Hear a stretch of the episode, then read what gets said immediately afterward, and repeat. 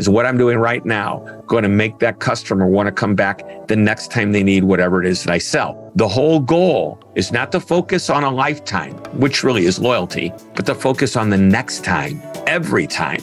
And that could lead right. to a lifetime of repeat business, which could be construed yeah. as loyal.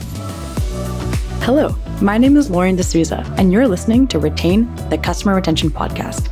More and more companies are wanting to focus on retaining customers. But what exactly are the powers of customer retention? And how are companies using it to keep their customers coming back for more? That's what we're here to find out.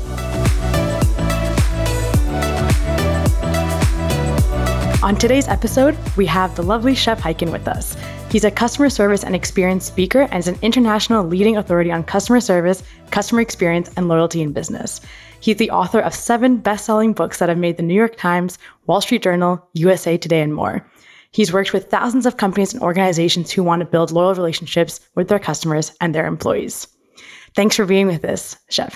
Well, my pleasure. And uh, it's now eight books, which is great. Wow. And have never been referred to as the lovely Shep Hyken. Thank you. that was my choice.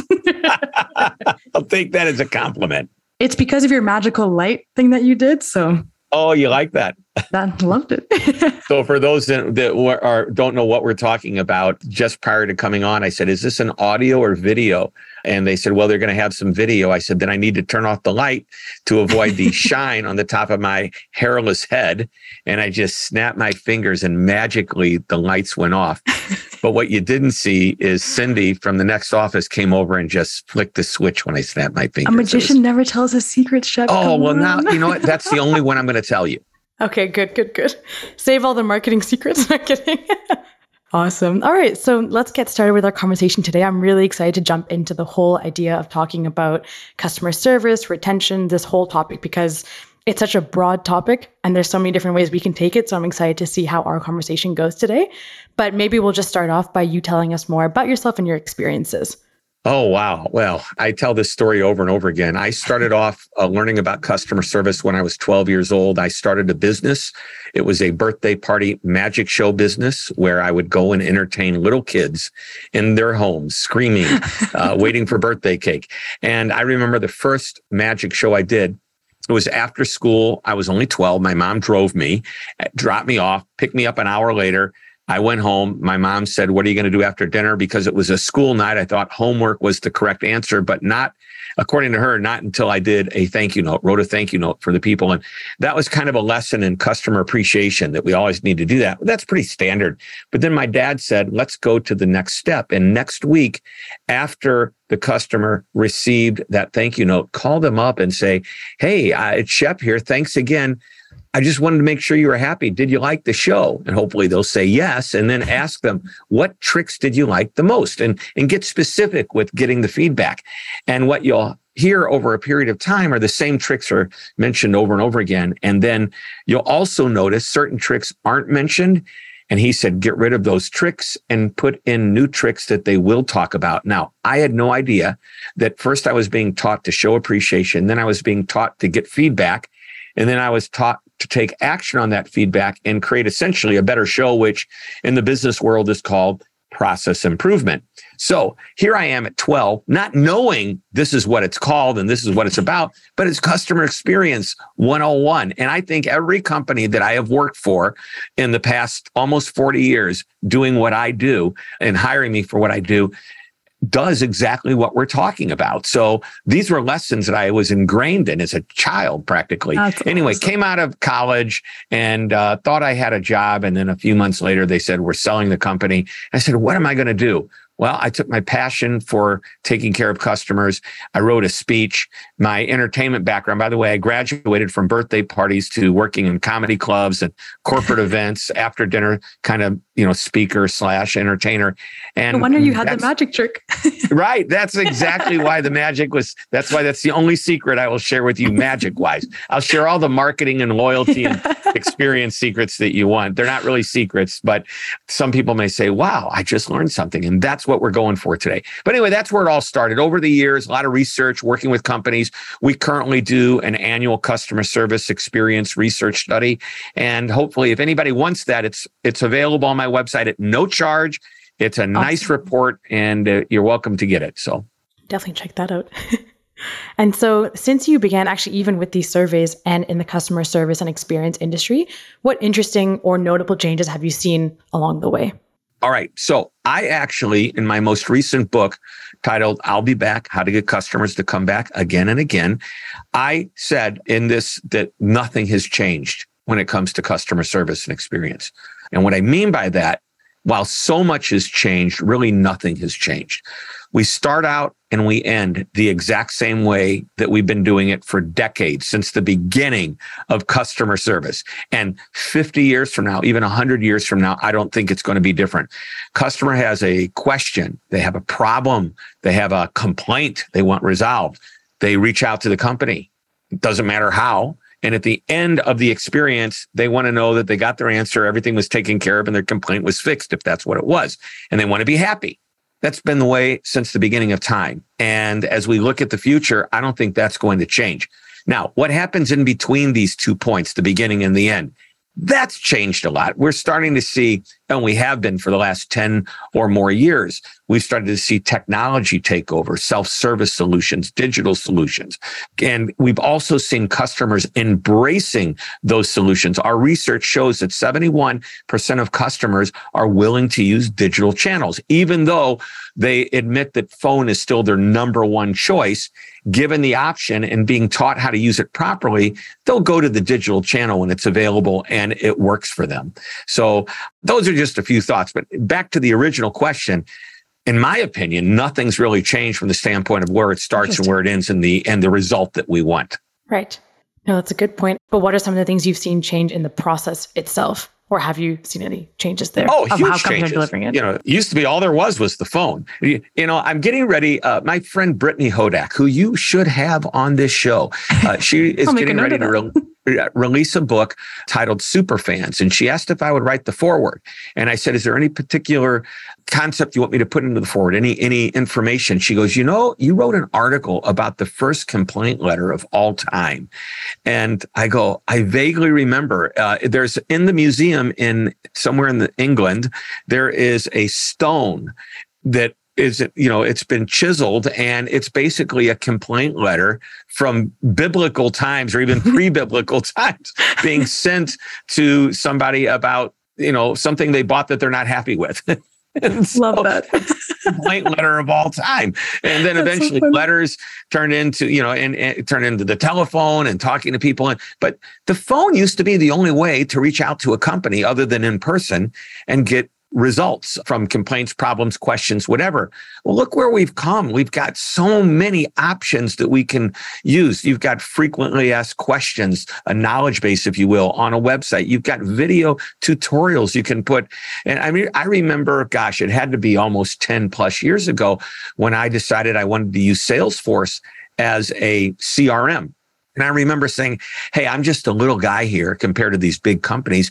What if I need customer support? Is it going to be hard to get in? They said, just go to Google and type your question. How do you do whatever it is in Salesforce. And what happens is videos from YouTube popped up and explain, and not only videos from Salesforce, but from their happy customers saying how they resolved the same issue. Exactly. And what's cool about this is all of a sudden your knowledge base becomes a marketing tool showing how good they are at providing the uh, service that you might need and answering the questions, but also the best ways to use the product. So now we're seeing artificial intelligence come in and we've got chatbots, we've got interactive voice experiences, we've got augmented and virtual reality that's going to start to make a difference. Just today, I read an article about how scent, smell is going to be snuck into the virtual reality yep, experience. Yeah. I know. And I'm thinking, this is the coolest thing. Where is it going to go next? yeah. So whole- you can see that there's so much there is to be excited about. I look at what we've got happening in the last few years, and the technology is really crazy and fun, and the multiple channels that customers have to reach out on. You see social customer care. I'm not, it's still the lowest I guess from the standpoint of popularity, it's the lowest choice for customer support and experience. However, I foresee in the next few years it continue to gain and gain in popularity. What's happening as far as social care goes, and I know I'm going off on a tangent, but let's just cover this information. In the social care world, uh, where somebody goes on Twitter, Facebook, Instagram, whatever, and makes a complaint, if it's public, there's a pretty good chance that that is not the first place they went to get that problem resolved, that they're going to a channel as a, a second resort or a last resort. And if it's a nasty comment, a lot of times you'll see, I've tried to reach out to you. You don't get back to me. Here's my problem. Please fix it. And then the world gets to see what's going on. And as my buddy Jay Baer, another person you should have on the show, as Jay Baer says, when it comes to social media customer care, customer service and experience becomes a spectator sport. You get to watch how the company yeah. handles everything. But you know what? We had a client and the client was getting ready to spend a lot of money on their social media customer care program. And we assessed that really that was the second place they went, not the first place. And I said, fix that first place, spend the money there. And you'll see that you're, you're, you don't need to invest right now at that level into customer care on social media. Still important, don't get me wrong. You've got to be there for them and respond the right way, but it's not necessary for you to make that big of an investment. You should take that money and use it toward better technology and maybe even staffing more people if needed instead of trying to uh, redirect people to a, a, channel that most people go to really complain about uh, more than anything. No, that's awesome. And actually, it does set me up for my next question that I was curious about because over this answer that you were talking about the social media and then all the different things to think about, all the changes that are happening, all this new tech, there's so much for companies to look at when they're thinking about their experience strategies and their retention strategies. So, from your point of view, are there any key questions that companies must ask themselves when they're coming up with their retention strategies? Where are your customers? What is the demographic of your customers? What patterns are they exhibiting in their effort to get support? If we're trying to get them to use another channel, how do we do that properly? Look at how the airlines educated the customer on the use of online booking of their trips.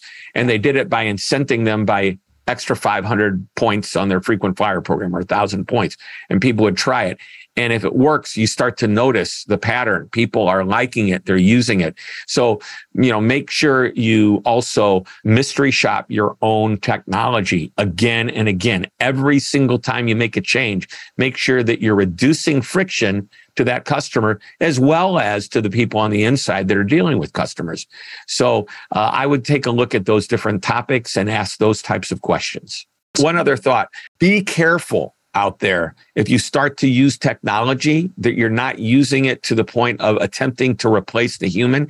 If you have good technology that does the job, great.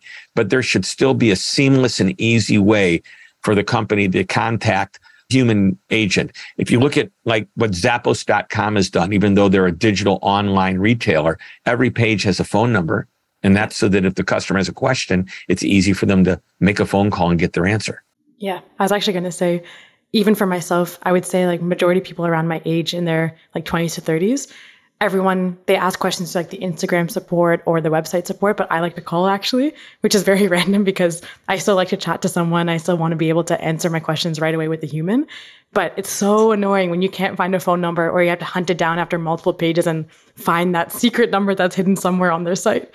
That's so, called friction, and customers love to leave the companies who provide friction in their life. Absolutely. All right. This one's a bit of a thinker, I would say. But what would you say is a commonly held belief in customer experience slash marketing programs that you passionately disagree with? People confuse loyalty programs with marketing programs. And there's nothing wrong with either one, but recognize one drives repeat business versus others that might drive true loyalty. And uh, well, how can you do a loyalty program?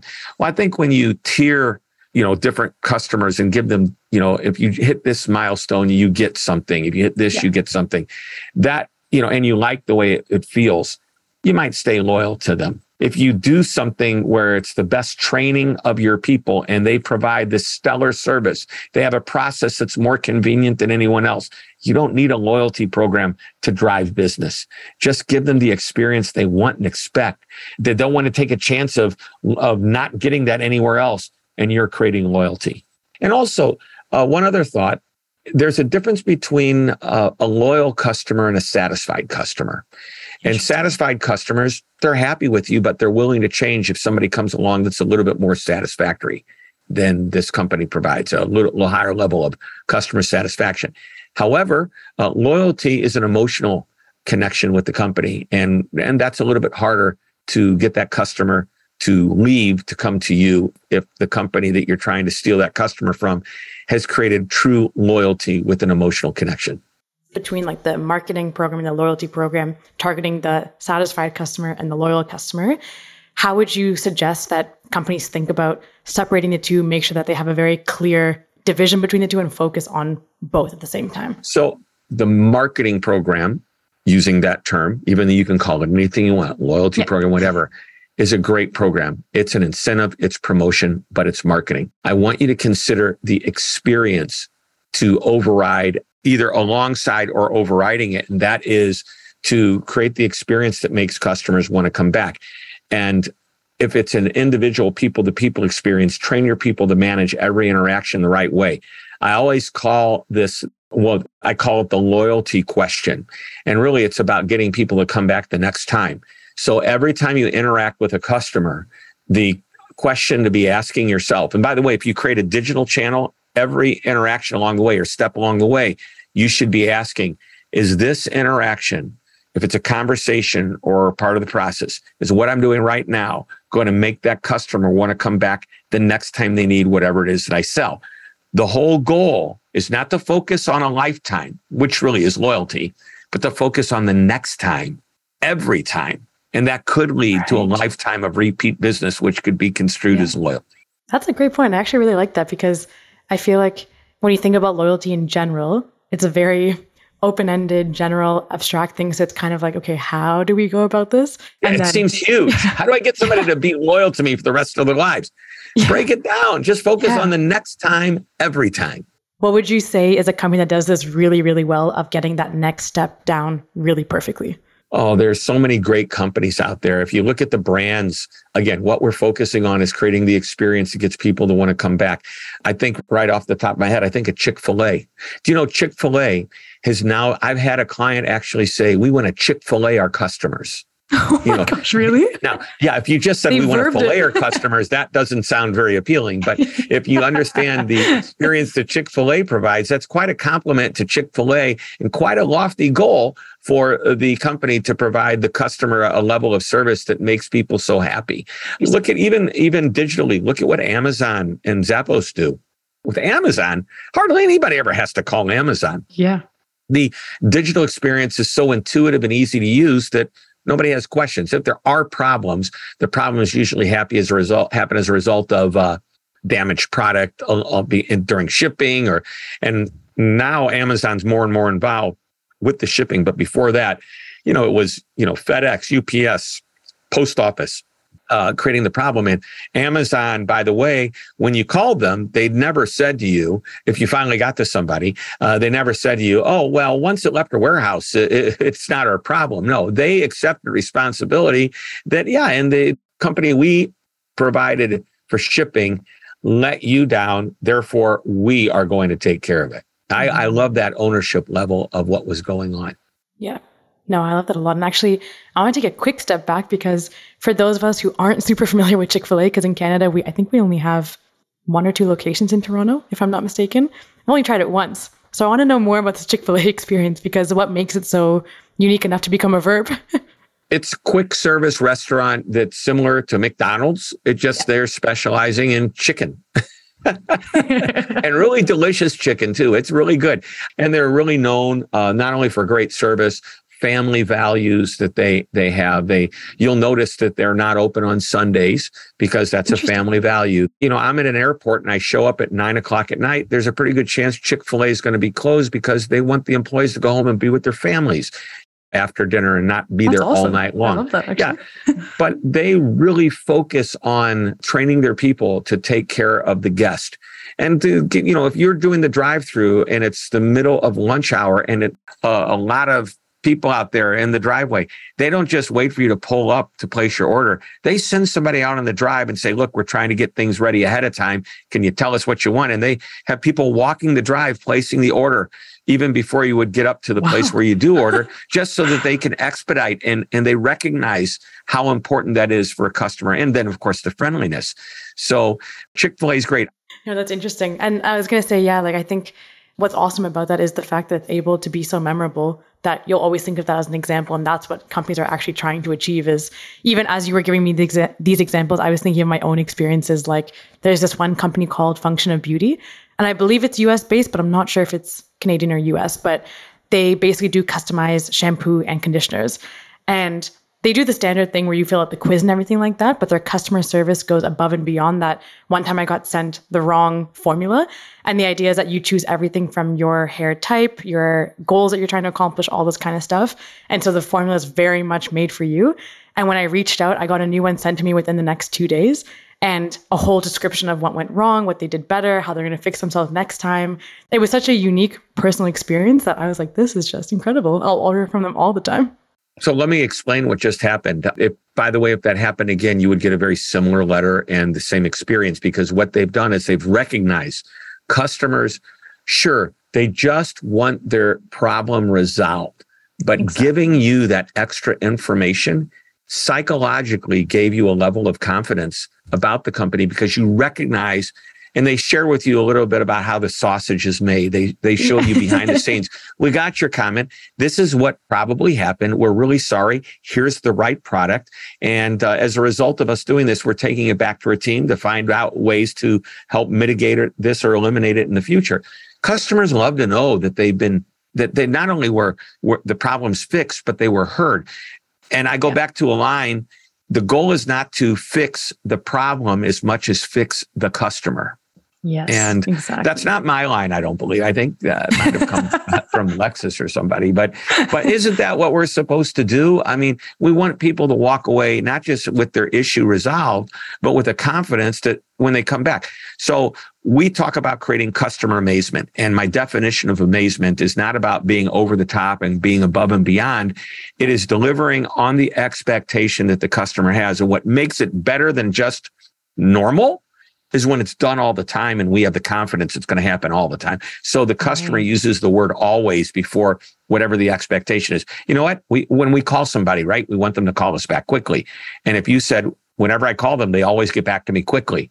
Whenever I email, they always respond quickly. Whenever I, I connect with them or talk to them, uh, their people are always so knowledgeable. They're always so helpful. And even when I have a problem, I know I can always count on them. So that word always followed by something positive, which is typically just a basic expectation, is what takes you from normal or average to amazing. Because you know, point, and, and, by the way, when when a real big problem drops in your lap, well, then you've got an opportunity to go above and beyond. But you can't wait for rainy days or for those big problems to yeah. come to you just to prove that you're worth doing business with the next time. Just yeah. do what's expected all the time, and you build this confidence that customers don't want to take a chance of doing business elsewhere and not getting the same experience. We call that creating a demanding customer, which means that no matter where they go outside of you, you've created such a great experience. They're going to demand the same experience. And when they don't get it and they complain about it, that other company is going to say, boy, that customer is demanding.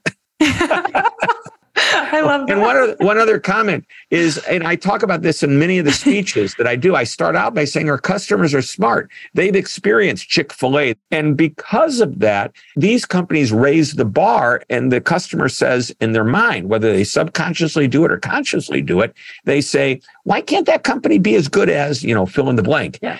And these rock star brands, whether they're recognized worldwide or just recognized locally, doesn't matter. But to you, they're a rock star they're the ones that are setting the bar for all of your experiences. It's all about these atomic activities that companies do because function of beauty, Chick fil A, they're not really going above and beyond, but they're putting in the right small actions along the customer journey in order to create these always amazing experiences, like you said. Well said. Thanks. I'm learning from you. awesome. Okay, so I have one final question that I think everybody will be intrigued to hear, which is Is there a piece of marketing or life advice, very open, very general, that someone shared with you once that has always stayed with you? I'm going to share with you a couple of stories if I can. I actually wrote a yes. chapter in a book years ago and the book was titled Inspiring Others to Win. And it was actually published in conjunction with the U.S. Olympic Committee. And oh, it oh, wow. was all of these athletes and motivational coaches. And somehow or another, I got asked to include a chapter. And I talked about the mentors in my life. And there's two that I want to tell you about. One is my friend Bud Dietrich. Bud, I jokingly referred to him as my illegitimate father because he was like 30 years older than me, 40 years older than me. But I told him he could not call me his illegitimate son, though that was not, not cool. uh, but he gave me great advice. When I first started my, my speaking business, which is what it was, I was going to speak on customer service and experience. He said, Shep, you can do a lot in this business, but you need to spend 40 hours a week at getting business. And that means talking to people on the phone. And this is before the internet. So that's what you did. You picked up the phone, you smiled, you dialed, and hopefully talked to somebody. And you worked on your sales pitch and get people to hire you. Or maybe it's uh, marketing, or maybe it's writing letters, but it's 40 hours a week of getting business. He said you can practice your speech and write your speech in the evening and on weekends. And what he was saying is the job isn't doing the speech, it's getting the speech. And that concept applies to almost any business when you start to recognize, you know, function and beauty, their job isn't just to make you look beautiful. Their job is to get you to use their products to make you look beautiful. And so uh, don't confuse the two because uh, if you do, you won't get the customers that you want. That was great advice from a mentor. And I, the reason I want to share the second story is because I had two other mentors, my friends, Kim Tucci and John Farrar, two gentlemen that owned restaurants. Both have passed away. And again, older gentlemen. And these people mentored me the same as Bud mentored me. And one day I said to them, I'm only 20, 22 years old, I think at the time, maybe 21. I'm working in restaurants. Okay. And we're having dinner before my shift begins and they're they're hanging out with me. These older guys that own the restaurant are hanging out with me. How is this? And I said to them, "You've given me." I had a big question that was happening in my life, something that was a turning point. They were helping me work through this, and they were like the big brothers I didn't have because I was the oldest in my my family. And I asked them, "Why are you doing this? Why are you spending this time with me?" Two things they said. Number one, they both said, "We love you." Other than my parents and maybe a girlfriend who thought she loved me. I've never heard anybody else say that to me. I thought, oh my gosh. They said they we look at you as our family. And I go, wow. that's amazing. And then they said something really important. They said, and we had people that were older and role models, and they gave us the advice we needed to be successful. And you need to do that too. As you become successful, we hope that our example rubs off and that you'll help others be successful. Us right. doing this podcast today is my way of, of, you know being able to share information. Everything yeah. that i i write about that you'll buy in a book everything you'll hire me for a speech it's all available at no charge. It's, it's chunked up in a lot of different places but i believe in giving it all away. The more you give the more you get. I think that's Absolutely. part of what my friends were saying my mentors. So those are life experiences. So, and I think in business, the more you give your customers, the more you prove that you're more interested in taking care of them than making a sale, they'll reciprocate with buying from you. Oh, 100%. I actually, it's interesting because it's such an important point in business where it's not about the transaction, it's actually more about the relationship and actually fostering something special because also you never know what we can get from it. And one of my favorite things about working at Gameball is we meet business owners literally day in, day out. And even just learning their stories, learning their businesses and what products they sell. I sometimes buy from the brands because it's just so interesting to learn from them and see their own stories.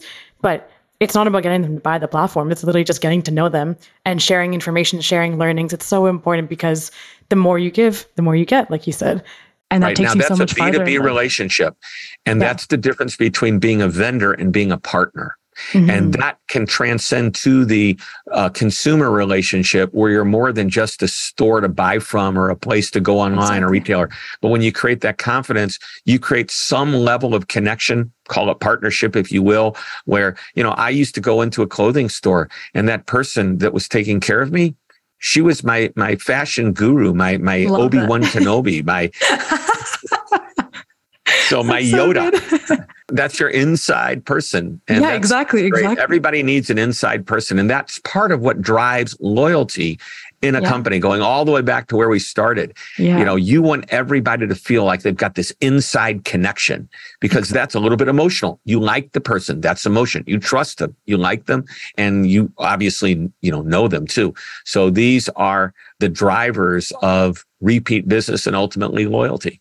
I love that. And that's a perfect full circle to end our podcast on as well. so thank you so much again, Shep. That was really awesome. And and I'm sure there's so many different insights and learnings. Thank you so much for taking the time, sharing so many great examples and insights and advice. I really appreciate it. I'm sure all the listeners will as well. Well, thank you for having me, and I really appreciate you having me on the show. Retain, the customer retention podcast, is brought to you by Gameball. To find out how you can turn visitors and occasional buyers into loyal, lifetime customers, head to gameball.co. Make sure to subscribe to Retain the Customer Retention podcast in Apple Podcasts, Spotify, or wherever you get your podcasts so you never miss an episode. Thanks for joining me, and I'll see you next time.